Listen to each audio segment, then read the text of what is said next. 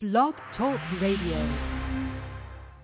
Right into this world all alone.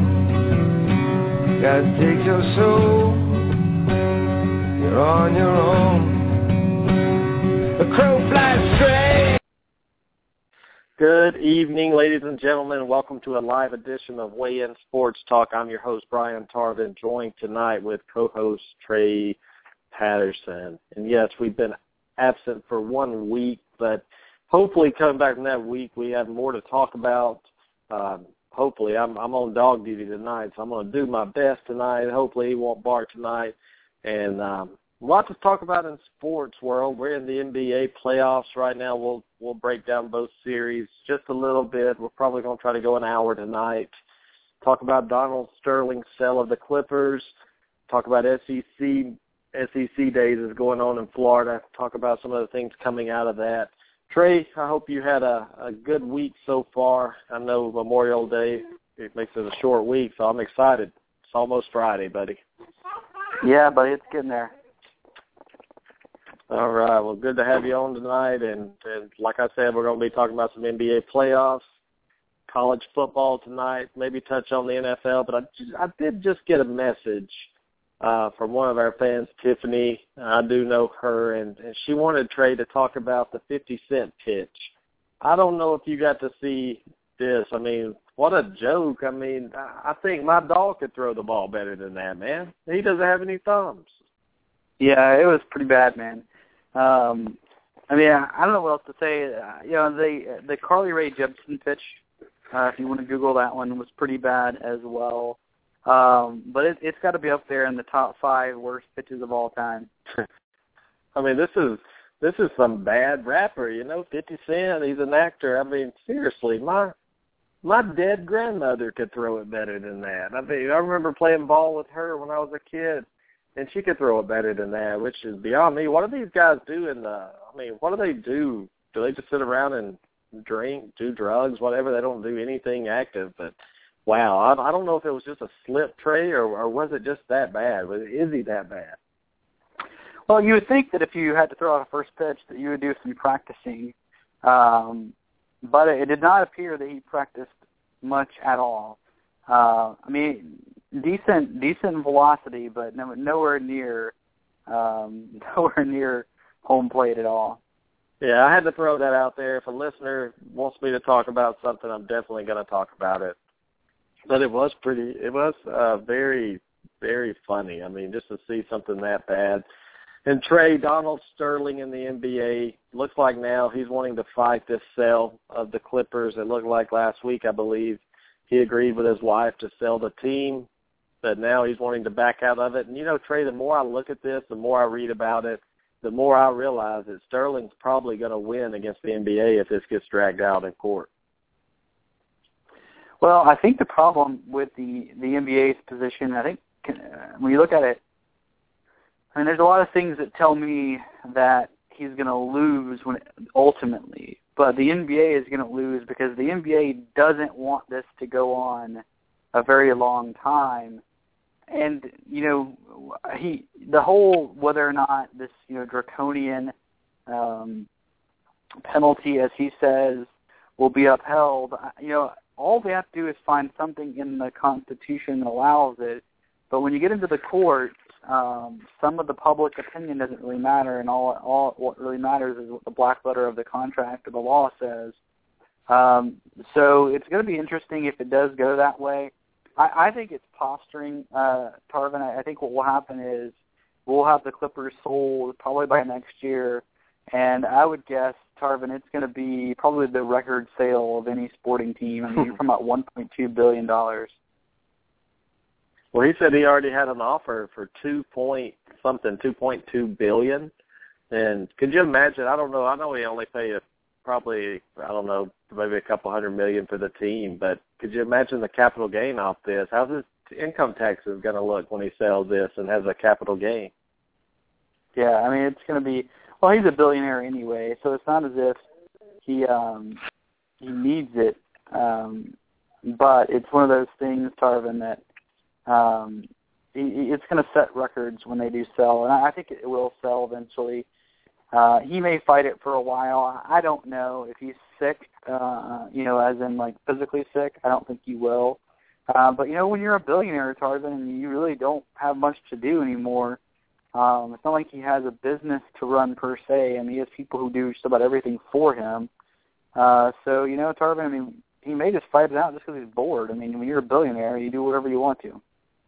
You know what he could do is go buy another apartment complex and not rent it out to anyone but white people, Trey. You know, that's probably yeah. what he'll be up to. It's probably what he'll be up to next. But I, I just I look at this guy. He's he's probably intelligent. It looks like he's been.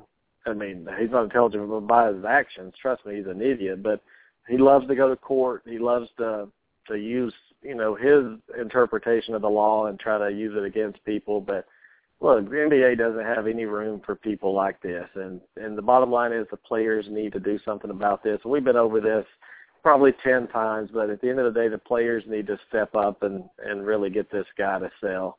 But if you're paying me millions of dollars, I could care less what you what you call me. As long as I'm getting that paycheck every month, I could care less. But Trey, in the NBA playoffs, is it just me, or did the first round just spoil us to where it was just so exciting, everything, and now it's just okay. The the Western and Eastern Conference Finals are on. I'm just not that into it for some reason. I mean, Oklahoma City came out and looked good. They've tried it back up at two, but this Pacers Heat series is a snoozer. Yeah, I mean, I think it's you know I predicted the the Pacers uh, to lose in six. I think I may be a game over that. It looks like it may be done in five. I mean, um, but uh, yeah, I agree with you, man. I just don't think it it, it had all the appeal that we wanted it to have early in the season, and you know they finally met in one versus two. The Pacers had the the home court, but they came in. They just came in such a a limpy team or a gimpy team and there's nothing about this series, but the way the Pacers have played, that makes us think that you know they're able to even compete with Miami, which is you know, crazy when you think about they're the number one seed in the East. Um, but Tarvin, that they really aren't playing very well right now. And my question to you is, do the Pacers fire their head coach, even though he's taken them to the uh, the Eastern Conference Finals two years in a row? Well, first of all, it's the Eastern Conference, so getting to the finals, it's not like I mean, what has he really done with this team? It looks like they've taken several steps back since last season, and I don't know how what he's doing to Coach Hibbert. I don't know what he's doing to try to control Stephenson, but when is Stephenson going to learn? You do not trash talk King James. That's the worst thing. It's like trash talking Michael Jordan. You don't do that. You don't want to wake someone up if if you're up one zero on them, and then you want to start your trash talk. But I think to me, this team looks like a team that's not that doesn't play with any kind of control, Trey, under any kind of control. So I think maybe you do look for a new coach. I mean, I was against that a few weeks ago, but the more I watch these Pacers play, I just don't see them getting any better. And Hibbert's the worst big man in the history of the NBA. Well, you know they say that um, you know the one of the dream jobs for Izzo out of Michigan State would be the Indiana Pacers job because of the talent there. I mean, you know, you got Paul George, you know, you get Hill. You know, Hibbert show, showed last year, you know, some brilliance at, at times. Um, you got pieces there. Uh, I, I, for one, don't like some of their moves, and I think it messed with some of their chemistry. Um, you know, we talked about this sort of ad nauseum, but you know, Bynum on that roster, whether he plays or not, is a bad thing. Uh, they traded away guys um, you know, who may not have the, greatest talent or the greatest role. Uh, you know, Evan Turner. We don't know what he's done to that team. He certainly hasn't produced um, at a level in the playoffs at all. So, you know, there's been some moves that I don't know if you can, you know, attribute to the coaching, but you know, something happened with Hibbert, Tarvin. We know we know that for a fact. Well, the best part about this series is being able to listen to Mark Jackson do his game analysis. I mean, what a great coach and what the shaft he he received the biggest shaft I've ever seen. What a great, phenomenal coach that got the short end of the straw. But let's look at Indiana right here, Trey. They're three. that They're down three to one. Tonight is a home game. Just say they they they extend this game just one more game. They go to Miami and they pull off the unthinkable. They win in Miami, and all of a sudden we have a game seven in Indiana. I know that sounds crazy, Trey, but it's not very, it's not highly unlikely. I, I think the Pacers can fight back here if they if they play team basketball, but I don't know how they're going to get it done in Miami. Yeah, I mean, obviously, I, I don't, I don't see it happening, Tarvin. Uh, it certainly would be nice if it did. I mean, if this series actually developed into something. Um, but uh, it's one of those things that I just don't see happening. I'm gonna give you Hibbert's game four stats, Trey. No points, over four for field goals. How do you like that? well, I think if you're an Indiana Pacers fan, you don't like it a lot. Um, I think if you're a Heat fan, you love it. But I mean, uh, as a as a fan of neither one of these teams, Tarvin, and just wanting to see good basketball, I mean, having a Hibbert that matters, you know, it, it makes a difference um, for this series, and, and it certainly has shown um, basically how soft they are underneath. I mean, Chris Bosh is lighting them up. Well, I mean, here's the deal, Trey. You've seen my ferociousness, ferociousness on the field, on the court. You you put me seven feet tall and 300 pounds, and uh, man, it, it would be against the law for me to play sports if I was that size, Trey. And that's what I don't. That's what I don't get. I mean, did these guys grow up just being soft because they were bigger and nobody punched them in the mouth, maybe or something? But Hibbert looks like to me the guy playing scared. He's playing soft, and he has no business in the NBA. I mean, I don't know what happened to him, but he's very soft, Trey. Yeah, I mean, I don't know what happened to him, but we all know something happened. I mean, there's there's no doubt about it. Well, Trey, I, I think Jonathan's in queue right now. He pressed number one to come on, and Jonathan, welcome to the show. And I'll I'll go to you, the Pacers and Hibbert. I mean, is he the worst big man in the NBA? well, no, no, no. I think Kendrick Perkins uh, takes that title from Hibbert. Um, I, I don't know what's mentally wrong with him. I mean, I keep hearing that Paul George was messing around with Hibbert's fiance. I don't know, and I'm not here to create a rumor, but Indiana needs to figure something out because even though they're in the conference finals, I still think their coach's job is on the line because they kept preaching all season, give us home court, we'll be the Heat. Well, you got home court and you're getting stomped right now. And breaking news: Hibbert just missed a wide open layup after he after he, he traveled. But I, I didn't think Paul George was screwing around with Hibbert's fiance unless Hibbert's fiance's name's Candy Deep Throat. oh, oh, ow! No, ow. That, so you didn't hear that? You didn't hear that rumor that came out? Okay, uh, never mind. I won't even talk about, about. I won't even talk about. I won't even talk about that story. But if you if you're sorry enough to do that on your own teammate and do something like that, you you have more problems than than anybody. You don't even need to be playing in the NBA, Trey. Have you heard that story, Trey, about him messing with the fiance of Hibbert? No, I haven't. I haven't either. So that I'll look into that a little bit, and then I'll tell you this: the series that you know, if I'm Ibaka Trey, I'm going right now and I'm demanding a raise from OKC. You're you're, you're sitting on the mm-hmm. bench games one and two. You lose by 30 points a game, and you come back and you dominate. Trey, is Ibaka that important? Because I do remember Jonathan telling me on the show that you know if Ibaka was playing, he would pick OKC, but because he was going to miss the series, he was picking the Spurs. And Trey, I didn't realize Ibaka was that important. Yeah, I mean, I I remember saying something very similar, and I think that Ibaka just, I mean, if you look at the Thunder's record against the Spurs with Serge Ibaka playing, I mean, he, he is the kryptonite to Tim Duncan, it seems like. So uh, he is that important, um, and I think that's why Serge Ibaka seems to have um, basically the ability to work down low however he chooses because it just seems like they they can't defend him, and he can defend them, and he can defend the Spurs very well. Well, Jonathan, I think that Ibaka, what he does is he plays a good enough defense to allow Durant and Westbrook not to focus on defense. And I don't know what I think Westbrook was focused last night because man, he was harassing the Spurs. How many steals did he end up having, Jonathan? Uh, Westbrook wound up with five steals last night, and you're right. though. I mean, if you look at the numbers for last night's game, Tony Parker 14 points, Tim Duncan had nine, um, and we're talking about Duncan lives in the paint. There's no doubt about that. But Parker is another guy who lives in the paint. He's a slasher. He's a driver.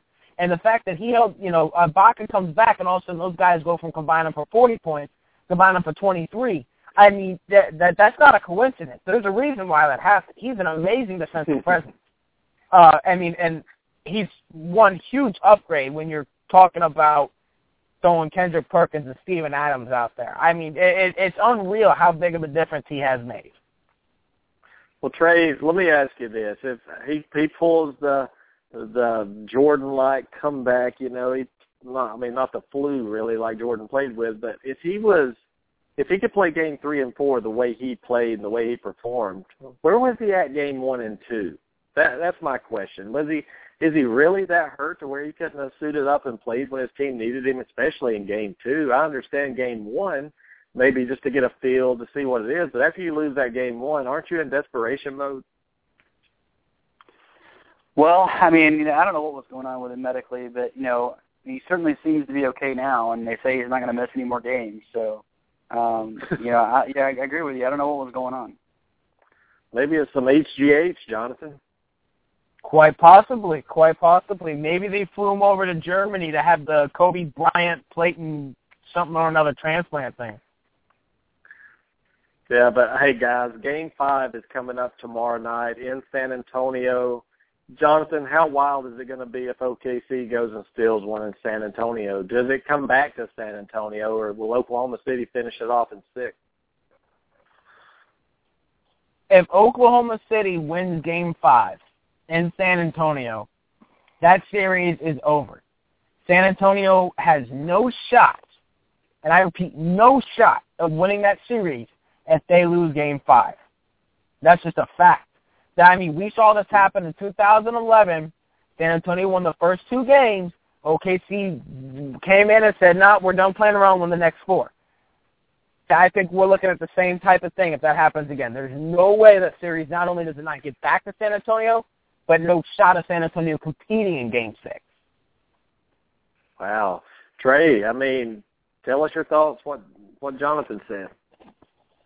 Well, you know, I, I'm not going to change my prediction from earlier in the series, even though Ibaka is playing.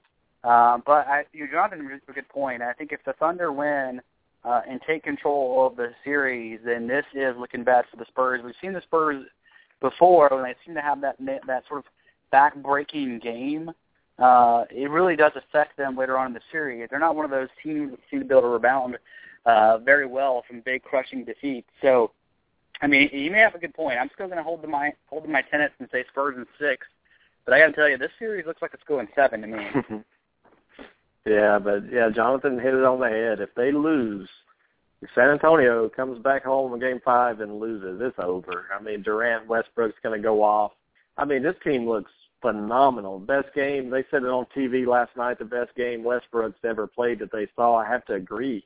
I was thinking the mm-hmm. same thing when I was watching the game, but this Westbrook guy is a phenomenal player. I mean, he's he's amazing. Him and Durant, but Ibaka, Trey. I mean, do you double the guy's salary if you're OKC to to keep him? Do you keep Ibaka? Oh, I think you have to try. I mean, the thing is, we saw OKC. They really changed after Harden left, and I think we all kind of just ignored um, sort of the postseason ability that he had. Now with Serge Ibaka, they sort of tra- transitioned to a different style uh, more physical down low, and of course uh, uh, Durant and Westbrook are able to score at will at times. But they got to have something else. I mean, I saw things online say, well, Jordan didn't need a big man. Well, Jordan Jordan did need a big man, and, and so did you know a lot of guys. I mean, Kobe had Shaq for a lot of those times. I mean, so you do need uh, someone to juxtapose, you know, the defense. And I, so I think for the mm-hmm. Thunder, they need a big man presence because, you know, Durant and Westbrook don't give them that down low. They can't dominate the boards. They can't, you know, they can't block shots. They can't alter uh, people driving to the layup. I mean, heck, Tarvin, I, I remember Rodman pretty well uh, dominating down low during the Jordan years. Um, they also had a three-point shooter. Uh, you know, so they were able to spread the floor pretty good for Jordan and Pippen.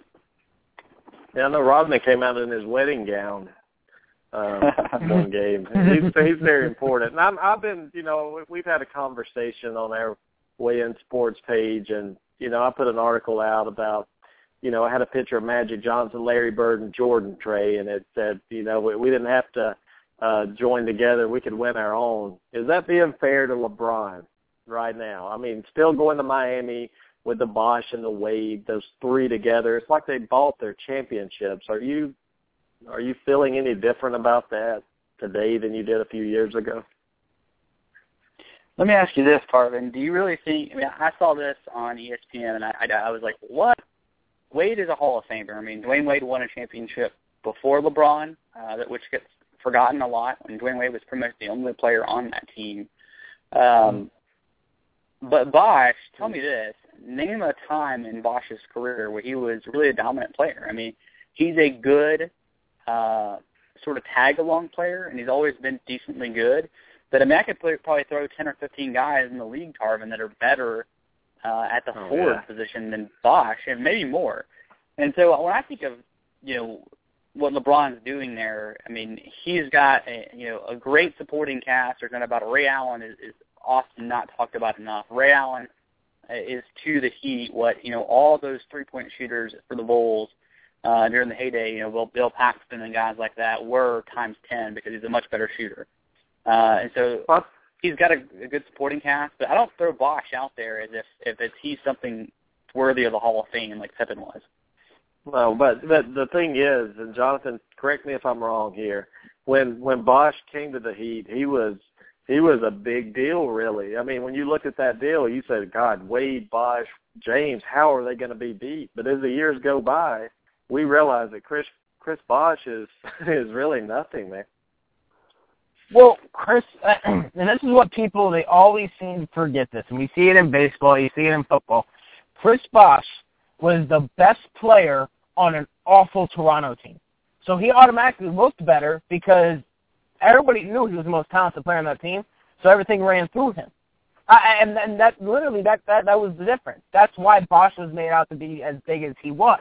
If Toronto was anywhere half needs decent, Bosh wouldn't have been, you know, paid like he was some great player. Bosh is nowhere near what Amar'e Stoudemire was. I don't think Bosh is ever near what Boozer was.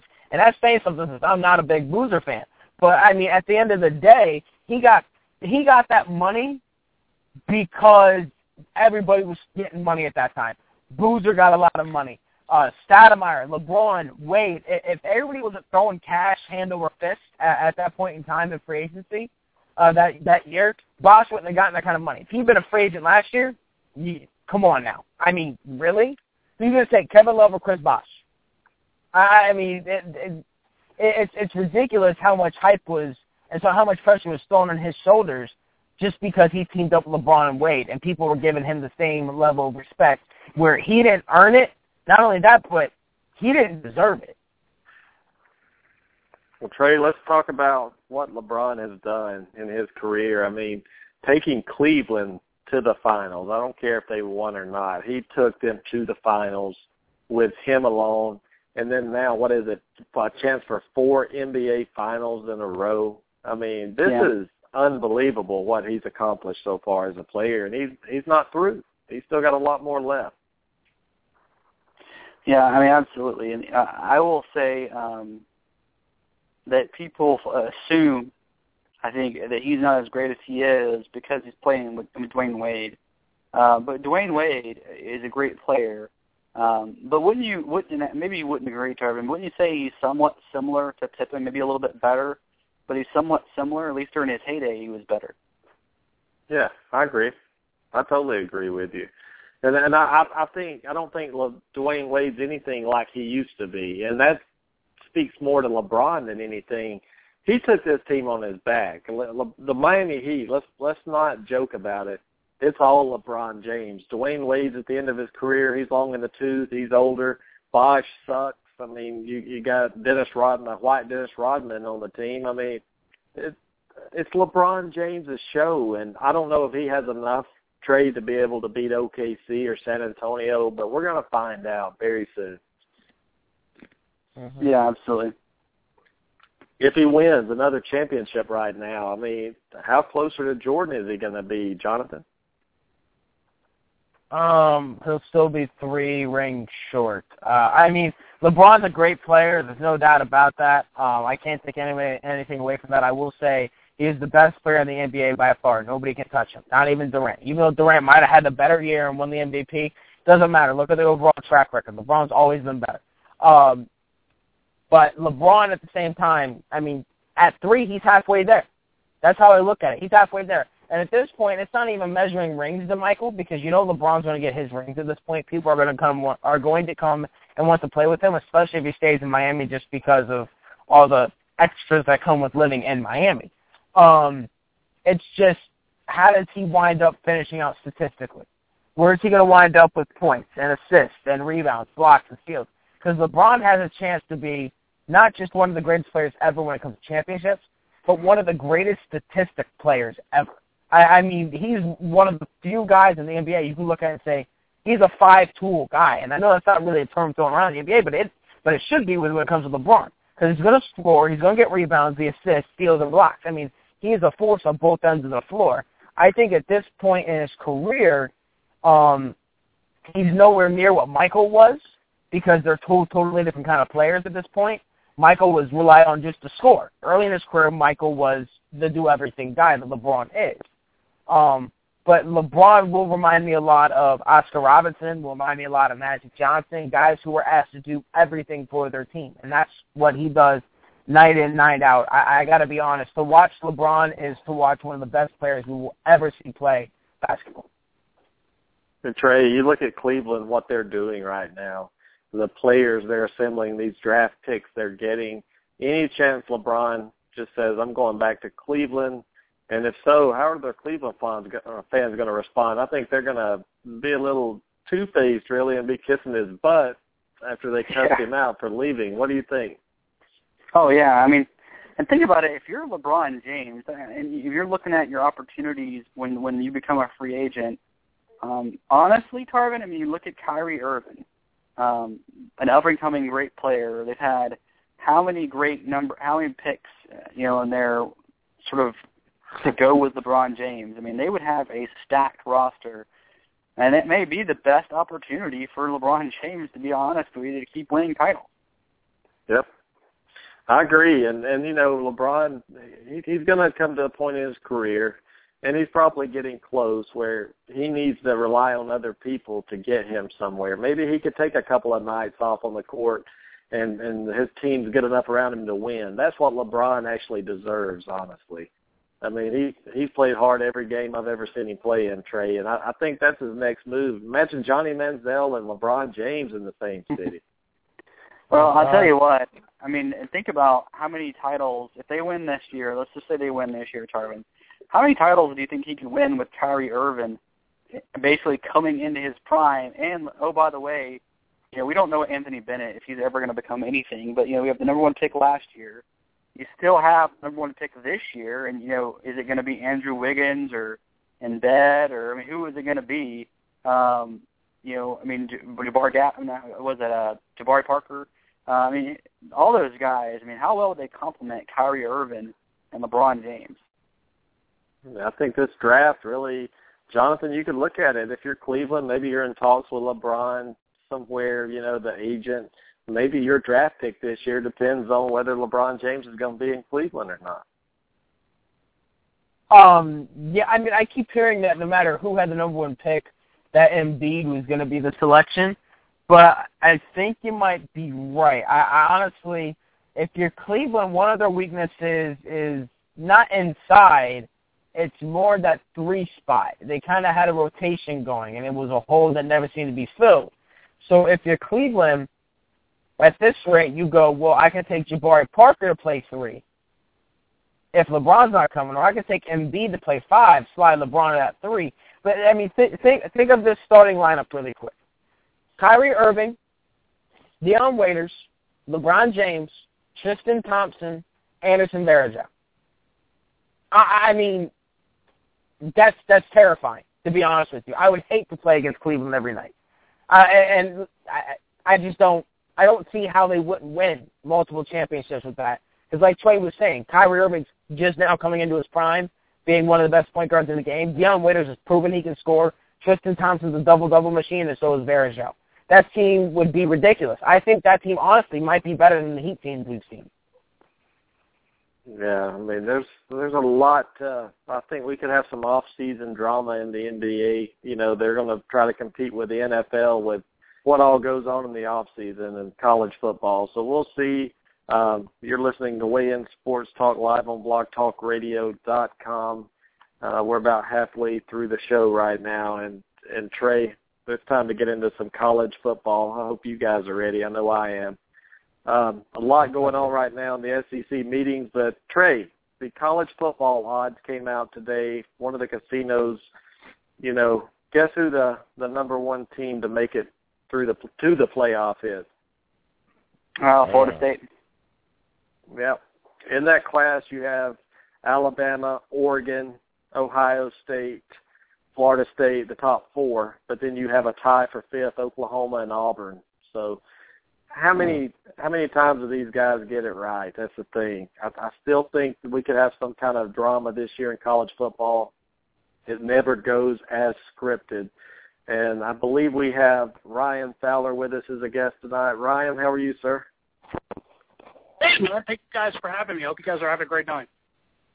Hey. We are. Thanks for thanks for joining us. Ryan is the host of Tide 99.1 FM in Tuscaloosa and and, and I, I know you've referred to yourself as an Alabama homer, but I, I just don't see that. Oh well, then, then you need to listen more. Uh, uh, yeah, I'm listen. I'm one of those guys, and, and this is sort of my perspective. Uh, I'm a media guy, but I've I've been always been taught to sort of be out front. Uh, so I don't try to disguise my bias. I grew up an Alabama fan. Uh, do I cover the University of Alabama? Do, do I try to be fair and as much as possible? Sure, but at the end of the day, I mean, you got to call an ace of spades an ace of spades. Uh, I would probably classify. I think most media guys uh, would probably call me a homer as well, and uh, that's okay. I mean, I, I sort of wear it on my sleeve, and uh, uh, you know, I, I don't try to run from it. I mean, it's something that uh, I grew up as, and just because I'm I do a radio show doesn't mean I get to throw my allegiance away and just say, hey, uh, you know, I'm no longer an Alabama fan. And and uh, I, I agree with that. And and on your show, you've had some interesting topics and it seemed like a lot of the Alabama nation a little upset about two things. Number one, Auburn going back possibly and claiming three national championships um, to give them five from two, and also the the controversy really, or not even a controversy to me, but Gus Malzahn versus Nick Saban. If Nick Saban loses to Gus Malzahn this year, can you really compare these two coaches? So, so tell us a little bit about that. Well, we, we've had a couple of conversations here recently that I think has, has got a little bit of attention. Uh, we were actually commenting on a couple of the comments that were made by other college football analysts, and uh, one of the guys had said, if Gus Malzahn beats Alabama in November, late November, and, and it's a second win in a row for Gus Malzahn, does he become part of the conversation? Do you make him in the conversation with Nick Saban? And I said, absolutely not. I, I just don't think it's time yet. If you come back and you're able to do this for, you know, three out of five or four out of five, then then you start considering him in that conversation. But, but guys, even as Auburn fans, you have to look at it from a perspective. Nick Saban is in a unique class right now by himself. Uh, he he's out there not by himself, but I mean he's with the other greats in college football. You want to talk about Tom Osborne, you you, you want to talk about Coach Bryant or, or Coach Bobby Bowden. He's in that conversation right now strictly because he's won four national titles. He's the only one to do it in back-to-back championships in the BCS. Uh, and so I don't think it's fair, just like I said last night on my show, Coach Pat Dye walked off the field with Coach Bryant. He beat Coach Bryant. And I have Coach Pat Dye on my show every week during football season. And unfortunately, I cannot put Coach Pat Dye in the same conversation with Coach Bryant. And that's what I said. One win doesn't define you as a great coach or a bad coach. You're exactly right. And being an Auburn fan, I mean, I, I told I told you this on Facebook or whatnot. You you can't compare the two. I mean, Gus Malzahn. It's not fair to compare Gus Malzahn to Saban. Saban's done it all. He's coached a lot longer. He's won national championships at multiple schools it's just it is what it is. It's something about this rivalry, Alabama and Auburn. It's 365 days a year, but you know, being an Auburn fan, talking about the national championships, I don't know how many Auburn fans you speak with that, that want to claim these national championships, Ryan. But I'm one of the ones that that I, I only claim two. 57, I wasn't alive, but 2010. I don't think as an Auburn fan you could be happy about going back and trying to claim something that you didn't win on the field. Well, and we've had players on, and I'm not going to call them out by name, uh, but we've had players. They're archived on our website, but it'd take you a couple of hours, and somebody's that dedicated, they'll find out who it is. But we featured Auburn players from both the '93 team and, and, and the '83 team, and I'm not going to, like I said, I'm not going to say their names, but we've asked them, what would it make you feel if you went back and claimed that? And, and we have heard a unanimous response: no, no, we, we shouldn't claim that. We shouldn't claim that. So I guess my question would be back to you guys, and, and I'm not trying to spin this because I'm trying to answer the question. What has the response been like from the Auburn Nation? Is there a little bit of a meltdown uh, of saying, "Hey guys, you know, we we're on, you know, the top of the SEC. We're the defending champs. We don't need to claim national championships that we didn't win." Where, where's the Auburn fan base on this topic? Yeah, the the ones I've spoken with are are, are with me. You know, why, why are you going to claim something? It kind of makes Auburn look bad. You like like you said, you're on top of the you're on top of the world right now in your mind. You know, you just you just played for a national championship even though you lost. Why are you trying to bring that negative attention to yourself? And and 83, you know, I was young, but I go back and look at it. You know, Miami beat Nebraska. They they won it. 93, you're on probation. You didn't play for the SEC or the national championship. In 2004, you got left out because you lost to USC two years prior to that, two years in a row, actually. That kind of you know hurt Auburn, but you can't do it. And, and Trey, I don't know if, if if you've heard from any Auburn fans, but I haven't heard from any that's wanting to claim the these are excited about it really.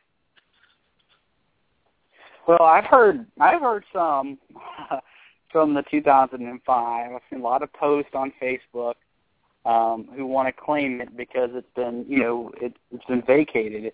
Um, I, I think that's kind of ridiculous.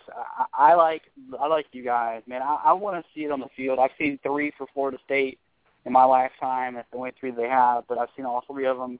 I, I, just you know when you talk about the olden days and the number of championships, honestly, I'll tell you what, Tarvin, other than fans who like to talk, I don't think it matters to a recruit who won a championship in 1921 before football was even football.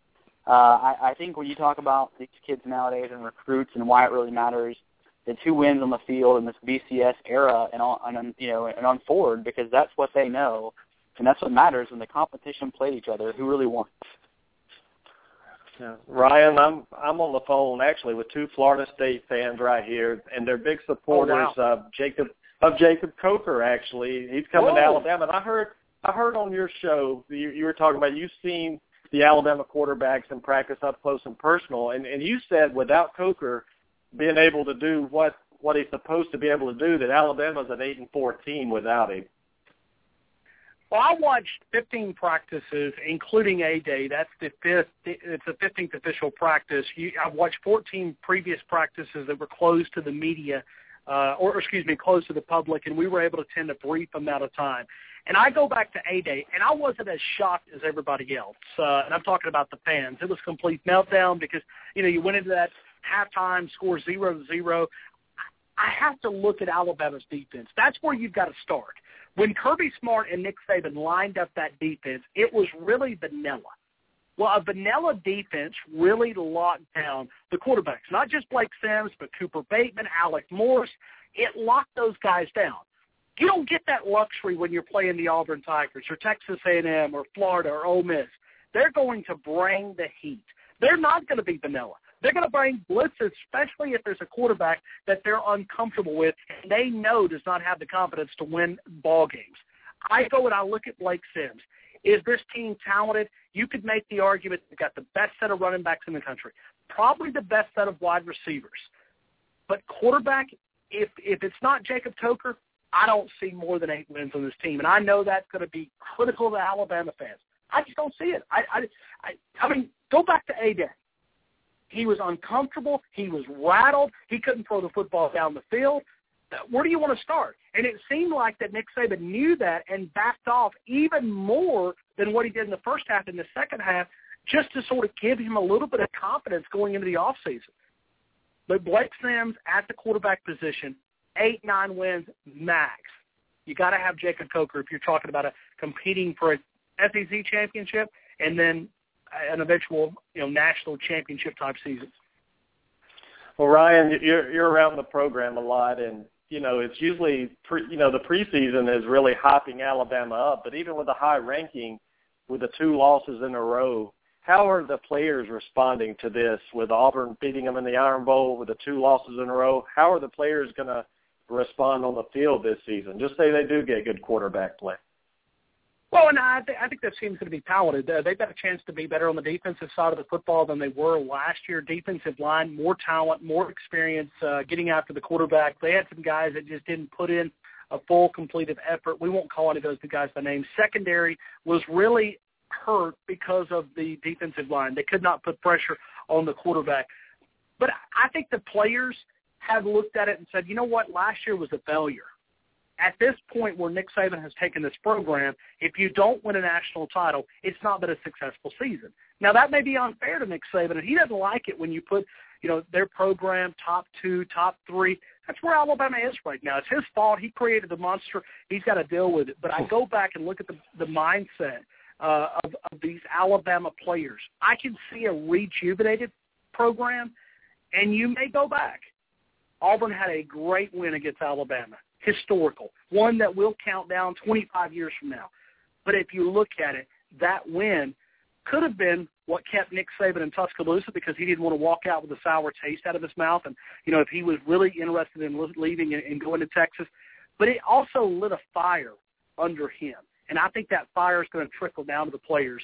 Uh, not that you've woke up a sleeping giant, but you've poked a sleeping giant and said, hey, we took the game. We're Auburn. We beat you in the Iron Bowl. We're Oklahoma. We beat you in the Sugar Bowl game.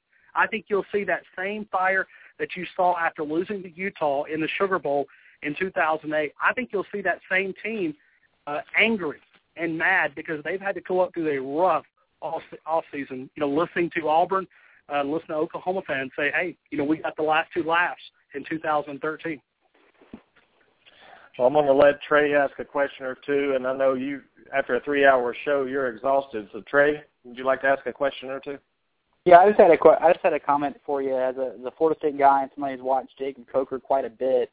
Um, and I told I told Tarvin this, and I told this our, our, our listeners on our show. I, I actually have an Alabama playing in the, in the college football, uh, you know, sort of championship tournament, if you will, or the Final Four, however we're going to term it here, uh, because of one guy, and that's Jacob Coker. I, I completely agree with you on the quarterback situation in Alabama. I think they could be an eight and four team without Jacob Coker. But I'll tell you this: I think Jacob Coker is going to be a, maybe even better than AJ McCarron. I'm just curious what you think, uh, coming from a Florida State guy I saw him. What are your expectations for him, and what are you expecting out of him? Well, and and I'd like I'd like to hear your analysis of uh, Jacob Coker because I, I we just don't talk to a lot of Florida State people. We've talked to guys that have witnessed practice. Uh, we talked to Phil Savage, the executive director of the Senior Bowl, had a chance to watch some of the Florida State practices. Uh, but but everybody's expecting big things from Jacob Coker. We hear that he's got an NFL caliber arm, that he's a guy that can throw the football down the field. Well, you look at Amari Cooper, four three, four three five speed. Uh, that's amazing. You've got Chris Black from Jacksonville, Florida, First Coast High School. You, you, you've got Christian Jones, which was second on the all-purpose uh, yards last year. There's a lot of talent here. DeAndre White's back. There's a lot of receivers. You've got a good, talented running back core that can help you out with some of those swing passes and, and create, you know, some some open field mismatches. You look at it, and I agree. I think you and I have been the only two people in the country that have said it. I, I'm I know AJ McCarron. I covered him since he arrived here in Tuscaloosa, but I will not be shocked if they get more production from Jacob Coker than they did in AJ McCarron in 2013. I think it's an excellent point. I've only heard two people say it, and that's been you and I. And I agree with it. I I think it's a very fair, uh, you know, comment to make towards Jacob Coker. Yeah, and I tell you, well, I Ryan, think Jacob Coker is. Sorry, Tarvin. I think his favorite target could be your tight end, OJ Howard. I'm just, just, I, I just, I mean, they they haven't had, you know, I don't know of any chemistry, but seeing Jacob Coker in practice, the guy likes to hit, uh, he likes to move around a little bit, and he likes to hit the the tight end over the middle. I mean, uh, obviously we have a pretty good one at Florida State, um, and he liked him a lot when he actually played. You know, obviously he was coming in in scrap duty, but uh, I'd look for that as well. Not only not only the Amari Cooper down the field. Wow. Well, what what type of uh, You know, as far as Jacob Coker, if you've covered him there at Florida State, uh, how quick can he pick up the offense is the big question. You know, how quick can he learn the system? I know it's similar to Florida State. Jimbo Fisher, Nick Saban have some similarities, so it's going to be a little bit easier than you know transitioning from Auburn to Alabama or vice versa from Alabama to Auburn, a different system. But Florida State runs a lot of that same pro type offense, mm-hmm. and and I think a lot of people, are, you know, Nick Saban even got onto us yesterday and said everybody's assuming Jacob Coker is the starter, uh, but he's but he's not. Uh, and I think that was really dumb on Nick Saban's part because if he's going in with Blake Sims as a starter, um, hey, eight nine wins. Uh, you better hope Jacob Coker is the guy that we think he is. If not, you're not competing for a championship with Blake Sims. And Jonathan Miklos is with us. He's a big Florida State fan. Jonathan, do you have anything to add on Jacob Coker? I mean, you've got to analyze him a lot over the past couple of years. Oh yeah, I mean, I, I really like Jacob. I really do. I got to be honest. It pained me to see him leave, but I knew he was gonna leave. Uh, one of those situations where I said he's probably gonna wind up in an SEC school. That was just a fact of life. Um, now Coker's a smart kid. There's no doubt about that. He's a very intelligent kid. He can pick up an offense quickly. He's got moxie. He's not afraid to get in there, stand in the pocket, take some shots. That kid's not afraid to play ball on the biggest stage. No doubt about it. Um, you know, he's a mobile quarterback, which is one of the things that's going to be big. Is he's going? people are surprised he might even be more mobile than Jameis, uh, and that's that, that kind of shocks a lot of people for being as big as Jacob is. But he's got a rocket for an arm. He's got good accuracy. Now there will be times on the deep ball where he lets it flutter a little too high. That might be the only real negative I've seen out of Jacob from all I've seen is that his deep ball, he can let that flutter a little high, you know, whether it goes over the receiver, whether it uh, lets him hang out the drive for the safety. I don't, you know, whichever how it happens. But Jacob's going to be a fine quarterback at Alabama. It's just well, how much does Saban open it up for him? Well, and, and and we talked to AJ about this a couple of weeks ago. He made one of the first appearances uh, after being drafted by Cincinnati, and one of the comments that he said is, "He's Nick Saban's not going to give you more than you cannot handle. In other words, he's going to give you just enough, j- just the right amount. He's going to put you in a position to win. So, are we going to see Alabama air it out against West Virginia or or Western Carolina or Southern Miss? No, no, no, no. But but I think you'll you'll see what type of season we'll have early because there's some games that you know you could probably win with Blake Sims. They may test Jacob Coker in those first couple of games just to see what they really have.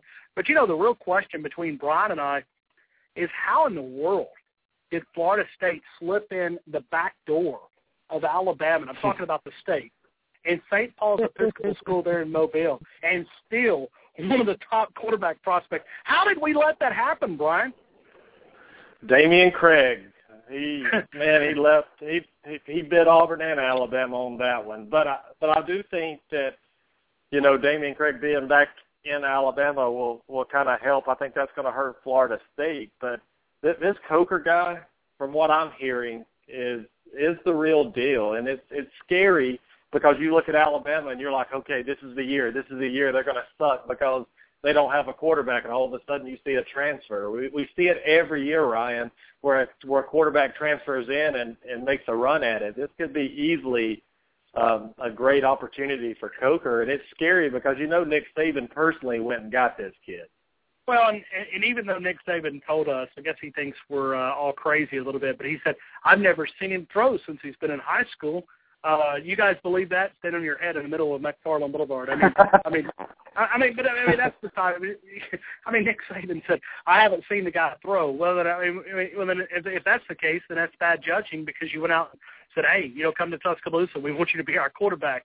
Uh, uh, was there an open recruiting to Jacob Coker? Uh, probably not, but there was an invitation that said, uh, hey, if you're looking to transfer, we've probably got a spot here because we haven't done a very good job of evaluating quarterbacks and developing quarterbacks. And I think that's the main reason why you, you've got Lane Kiffin here. Doug Nussmeier's gone because he struck out on some quarterbacks, did not develop correctly, and didn't evaluate correctly.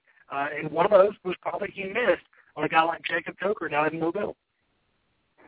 I, I totally agree. I totally agree with that. And hey, I have a question for you, Ryan. And and you, we we see Nick Saban chew off the heads of some reporters. You know, they ask him a question, the wrong question. Have you ever asked Nick Saban the wrong question and got a bad response from him? Uh, sort of, kind of. Uh, I think I caught him off guard one day uh, because I want to know. Th- this is this is me. Okay, a lot of times I like to sit back and analyze the nonverbals. What what is he really saying up there? You know, because he he does a lot of hand motions, and and sometimes you just hear the audio side of. So I'm reading the nonverbals. That's sort of my strategy. But I did ask him one question. I said, "What makes you tick?" In other words, what makes you go? What gives you the feel to get up in the morning? At his age, he's already accomplished a lot, winning national titles. Uh, you know, he's got a statue out in front of uh, uh, Bryant Denny Stadium. Uh, he's considered the elite of the elite of college football coaches. What makes you get up in the morning? And that's not the way I asked the question, but in a roundabout way. And he goes, mm, "No, not really." Uh, I mean, it, it was it was like he he didn't chew my head off, but I was I was looking like, what gets you up in the morning? And and uh, I mean, I think he was shocked that I would say that. You know, like, I mean, what does motivate Nick Saban? I mean, what motivates the best of the best? What what motivates LeBron James to go out and play basketball? Obviously, championships. But when you reach that pinnacle, what motivates Michael Jordan's of the world? Vince Lombardi. What what motivates you to get up and say, I want to go do it again?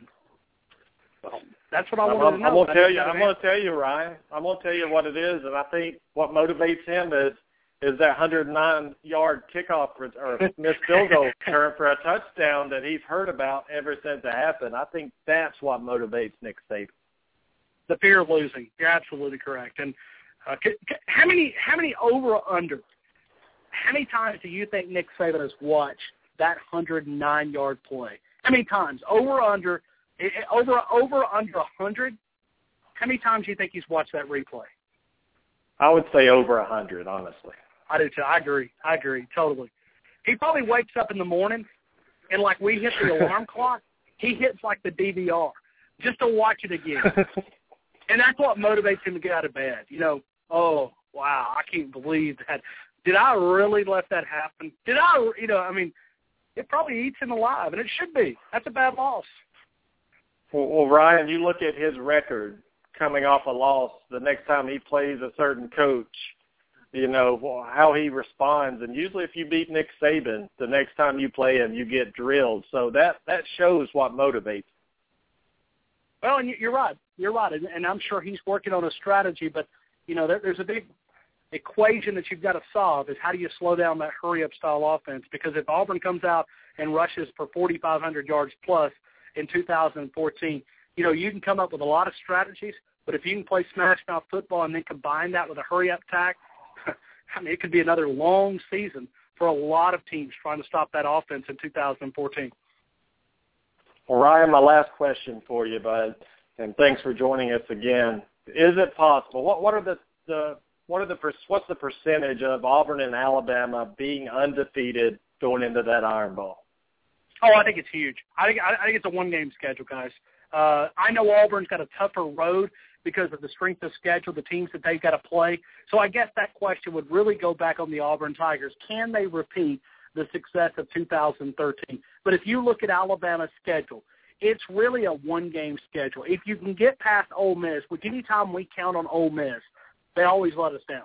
If we put pressure on Ole Miss, they don't ever live up to the expectations. Never have. It- There's a reason why we call them Ole Miss. Okay, part of it. So Alabama can get through Ole Miss. LSU's not going to be as good as everybody anticipates, I don't think. But I go down to that final game in November. Could it happen? I, I mean, let's go back to 2013. I think it could happen where both teams are undefeated and you're playing for a chance to go to the SEC championship, and then you're pulling for that team to win because you want to stay in the top four and go to the college football playoff.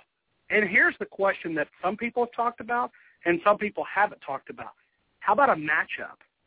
A matchup. Because if, if 2014, the college football playoffs would have been implemented last year, we would have played Alabama and Auburn once again, a rematch in the semifinal game. How huge is that, guys? That's that's what college football is all about. The state of Alabama could not handle that, right? No. I mean, there's a No, there's a reason couldn't. why they're in the same division right now, and if that ever happens, the pressure. I mean, imagine Alabama beats Auburn by a field goal this year, and guess what? The first round of the college playoffs, Auburn and Alabama and New Orleans playing. Could you just imagine that? No, no, I don't. No, and I, hey, it's great for what we do in in the business of uh, talk radio. It'd be a lot of fun there. Uh, but uh, no, I, I wow. I mean, you know, and it's really unfair for the Auburn perspective because you've already beat them once. Why do you have to turn around and beat them again? And I think that same equation comes back into play. Can you beat Nick Saban twice in two years? Can you beat Nick Saban twice in one month? Uh, probably not. so, hey guys, uh, I appreciate you featuring me, and uh, uh, I, I look forward to listening. And uh, thank you guys so much for talking about college football. I'm 94 days. Hey away, Ryan. 94 days away. Ryan, give us your information, how we can follow you on Twitter, and how we can listen to your show. All right, so I'm, I'm encouraging Auburn people to follow me on Twitter. Oh no, I mean because I, I do get a lot of uh, trolls uh, that hit me up. Uh, I get more pictures. I get more pictures because I am that Homer media guy. I get more pictures of that uh, 109-yard run back than probably any other media guy in the country. Auburn fans pepper me with it, but I love. I love the passion. I love the rivalry between Alabama and Auburn. But you can connect with me uh, each and every day. I do a, a local show here in Tuscaloosa. And just because we're in Tuscaloosa, we take about 30% Auburn callers. Uh, and I think it's just the ones that really, really want to agitate and remind them about one second uh, defeat in uh, Jordan Hare Stadium there. Uh, so at the game, WDGM, at the game, WDGM, uh, you, you can connect with that. You can also connect with the station. But uh, like us on Facebook and connect with us. And, you know, I'm working on a big Auburn guest uh, next couple of days. So, so not only we feature a lot of Alabama guys, we feature a lot of Auburn guys as well. And uh, we we try to, you know, be 70, 30 type. You know, we, we cover the SEC, but we really focus on the rivalry of college football, and it's the best in the business. It's uh, Alabama Auburn. It's a lot of fun to cover. All right, Ryan. Again, thanks for joining us, and, and we'll be tuning in very soon. Uh, Trey, Ryan Fowler, a lot of passion for Alabama, a lot of passion for college football, especially this Iron Bowl rivalry. Yeah, absolutely. Uh, good, good call. Appreciate Ryan calling in for us, talking to us today. Yeah, I, I think he really got a kick out of hearing from two Florida State people about Coker, and you and Jonathan both have been telling Auburn fans, been telling Alabama fans, watch out for Jacob Coker. Uh, he's the real deal. So, and, and one thing about Coker Trey is he's a he's mature. He's been through some practices, some spring, some quarterback competitions. He he had to go up against two great quarterbacks. It's not like he's getting beat out by by scrubs. I mean, I can't think of the name EJ Manuel and Jameis Winston. That's not bad company. That's not too bad to finish second to them, really. Yeah, I mean, so I mean, if you think Blake Sims is going to beat this guy out, if, even if there was an open quarterback competition, which I, I don't think is, um, you know, I would not be worried. I mean, Jacob Coker is going to go in. This guy, and I don't think people understand. I've said this many times in our show, Tarvin. He, he legitimately took Jameis Winston to the wire in a quarterback competition. I, I think um, part of that was Jimbo Fisher obviously wanting to see what Winston was made of. Uh, but he legitimately was practicing at times far better than Winston was. I think it just Winston had some brilliance, uh, and, and you know Fisher just couldn't turn it down. Um, but you know, just Jacob Coker, I mean, maybe I'm the only person, may, maybe maybe not.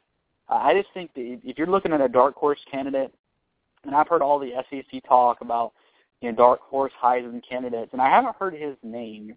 I think if there's any dark horse quarterback candidate in the SEC, it's Jacob Coker. I mean, I really do. I mean, he's going to put up numbers.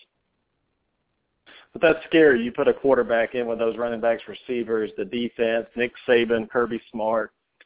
It's just not a good thing. So I'm, as an Auburn fan, I'm hoping you know uh, that Alabama does good. I hope they do very well. But I just, I just hope at the end of the year, going into Tuscaloosa, that that game has the same meaning, Trey, as it did this year. Even more. I want more than last year, and it was it was a thrill. It was very stressful watching that game. I'm sure every Alabama and Auburn fan lost about 10 years off their life during that game. But we're going to wrap it up here tonight. I want to thank Ryan Fowler again from the Tide 99.1 FM coming on the show. Uh, great guest. Trey will be back on Sunday night at 8.30 p.m. Eastern. Until then, everybody have a wonderful week. And Sunday night I'll be here fast, Trey. Take care. Yep. See you,